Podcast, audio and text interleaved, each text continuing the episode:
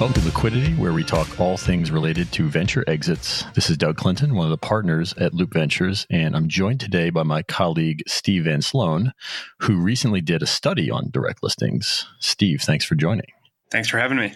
So, we've talked a lot on the show before about just direct listings and just a refresher for everybody a direct listing is when a private company lists shares on a major stock exchange to be traded publicly.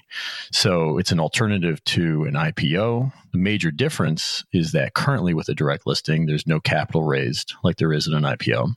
And there's also no lockup. So, you know, the float is basically full from the beginning when the direct listing happens. And in the study, we looked at 25 recent tech IPOs companies like Uber, Lyft, Peloton, Dropbox, a lot of familiar names. And we compared them with the two direct listings that we've had so far in Spotify and Slack. So, kind of a small sample on that side. But we actually found something that I thought was kind of surprising, which was that the fees weren't necessarily cheaper for direct listings. Steve, what did you see in the data there in terms of the fees between those companies that went IPO versus direct listing? Yeah, the fees were really similar. In the 25 companies that we looked at, the fee they paid was somewhere between 29 and 34 million based on whether there was exercise on the additional shares. And in the case of Spotify, they paid 35 million for their direct listing and Slack paid about 22 million. It's funny. It's like they are right in the range. So, you know, I wonder if from a banking perspective, you know, we always used to think of the rule for fee was kind of like this 7% thing on a $100 million IPO. And then obviously IPOs have gotten so much bigger. And now I don't think the 7% rule plays anymore. But you mentioned that range of sort of high 20s to low 30s for the IPOs. I mean, that's literally where Spotify and Slack landed too. So it feels like they're kind of just maybe using the traditional IPO market as a gauge for, you know, what can we charge? I'm curious, Steve, as you looked at the data and kind of dug in there, you know, let's say that Spotify and Slack decided to raise capital through a traditional IPO. Given those fees, what would that have looked like for them? What do you think they would have been able to raise? Yeah, so if we look at what they paid, Spotify could have raised about 937 million and Slack about 590 million. We're kind of assuming all things equal in that group of 25. And that was based on was it 26 million basically in capital raise per million in fees paid? That was kind of the ratio we saw. Yep, that is. So I wouldn't be surprised if those fees sort of came down some over time. You know, maybe not by a lot, because I think the banks involved in this process who are advising direct listing companies, they still do provide some good value. I think they help with this price discovery. You know, they're not building a book like they would on a traditional IPO. They aren't taking orders, but I think they are gauging sentiment from buyers and sellers and sort of helping the market makers set that opening price. So it'll be really interesting, I think, to see over time kind of what happens with the fees on these direct listings. There's also another thing that I thought was telling in sort of the underpinnings of the data, which is there's this old adage about you never get fired for hiring Goldman for your IPO. And, you know, we've seen in the two direct listings so far, the banks on them were Morgan, Goldman, Allen and Co. And I think Slack had a handful of other sort of advisors. And what I'm curious to see, you know, over time, and this is something I think we'll explore more, is does brand matter for these direct listings, or does knowledge maybe matter more? Will this open up a new wave for maybe some different boutique banks that help with these direct listings? Or maybe they have an ability to sort of educate investors to help demand, or even, I mean, as a former sell side analyst, maybe do some of the work that maybe is not happening initially from that side. So that's something we're definitely going to track over time. Steve, let's shift to the underpricing side because, right, I think when we talk about direct listings and all the interest in direct listings from the tech community right now, I don't actually think it's that much about the fees. Like, I think we assumed that the fees maybe would look different. They don't. But the bigger part of the discussion is really about the mispricings that we're seeing with these issues. And there's been other studies on this, but what did we see in terms of the mispricings in the last 25 IPOs that we looked at? Yeah, this is something that Bill Gurley has been very vocal about in the last few years. And so, in the 25 companies we looked at, probably the largest or probably most well known is a better way to say tech companies the last two years, the average underpricing was about 38%.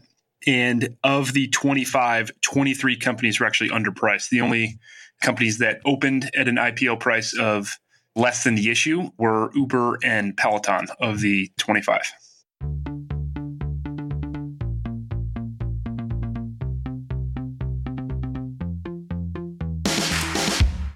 And it's funny too. If you look at the news headlines for Uber and Peloton, they opened, like you said, Steve, below the issue price. And the headlines, like they talk about this as like this negative thing, which obviously is not great. You know, you don't want your investors to be underwater immediately after they buy shares in your company. But it's almost funny, like there's this weird market feeling or semantic sort of thing about getting the price right or having that IPO pop. And, you know, maybe over time some of that language will change. And if an IPO is flattish on the day or opens flattish, maybe that'll start to be viewed as a success instead of if it's a little bit below, that's viewed as a failure. If it's this huge pop, you know, maybe some people are happy about that, but the company shouldn't be happy about that because obviously they could have probably gotten a lot more for the shares that they issued that they did not. Yeah, I think that's the key. And I think a lot of people have viewed a pop as being a positive event, but it's really, like you said, it's value that is not going to existing shareholders or the company itself. It's going to people that were able to purchase shares at the issue price rather than, you know, longer term investors that invest in the private markets. Exactly. And I'm curious in our data, do you know offhand where Slack and Spotify, how they kind of closed on the first day of their trading relative to their open? Yes, Slack was relatively even, flat. Spotify was down about uh, a little over 10%. If you compare those kind of flattish and down 10%, I think that's maybe a good proxy for the issue price to open price in a traditional IPO. And so we've got two data points there. Average is, let's say, down 5% versus underpriced by 38% for the traditional IPO, it seems like there is something of a better discovery process. And again, it's a really small data set. We'll see what kind of more direct listings show on this front. But it does feel like, you know, when you're not having that massive kind of move on the first day, that things are priced more effectively. In the data, Steve, what was kind of the biggest surprise or maybe the biggest mispricing that you saw in the data and anything we learned from that? Yeah, the biggest mispricing was CrowdStrike, which was underpriced by 87%. There were a few others, Zoom, PagerDuty, and Beyond Meat, which were underpriced by above 80%. And so I think the surprising thing was the number of companies, 23 of the 25, that were underpriced, but there's not too many that are close. They're underpriced by quite a bit, and there's quite a few that are on that high end as well. Yeah.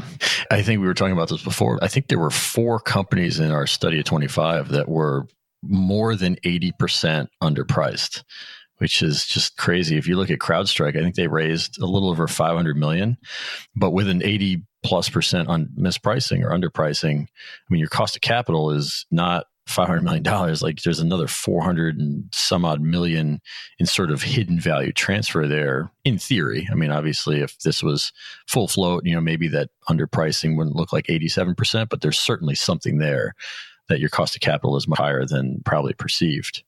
You know and maybe just one last thought that we could end on is as we think about how direct listings will evolve over time. One thing is obviously you can't currently raise money on a direct listing and I think that there's work going on right now to try to change that.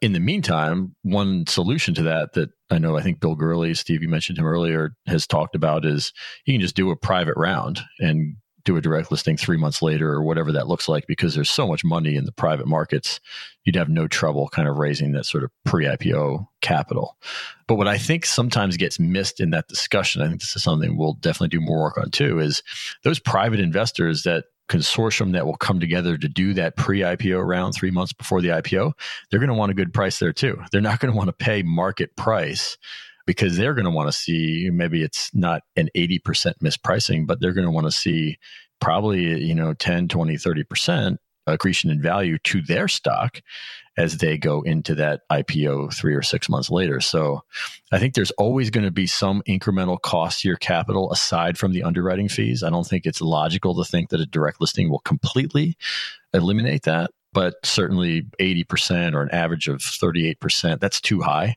And I think if we can get it down into maybe high single digits or maybe something in the teens, this kind of cost of doing business, and that's a little bit more reasonable.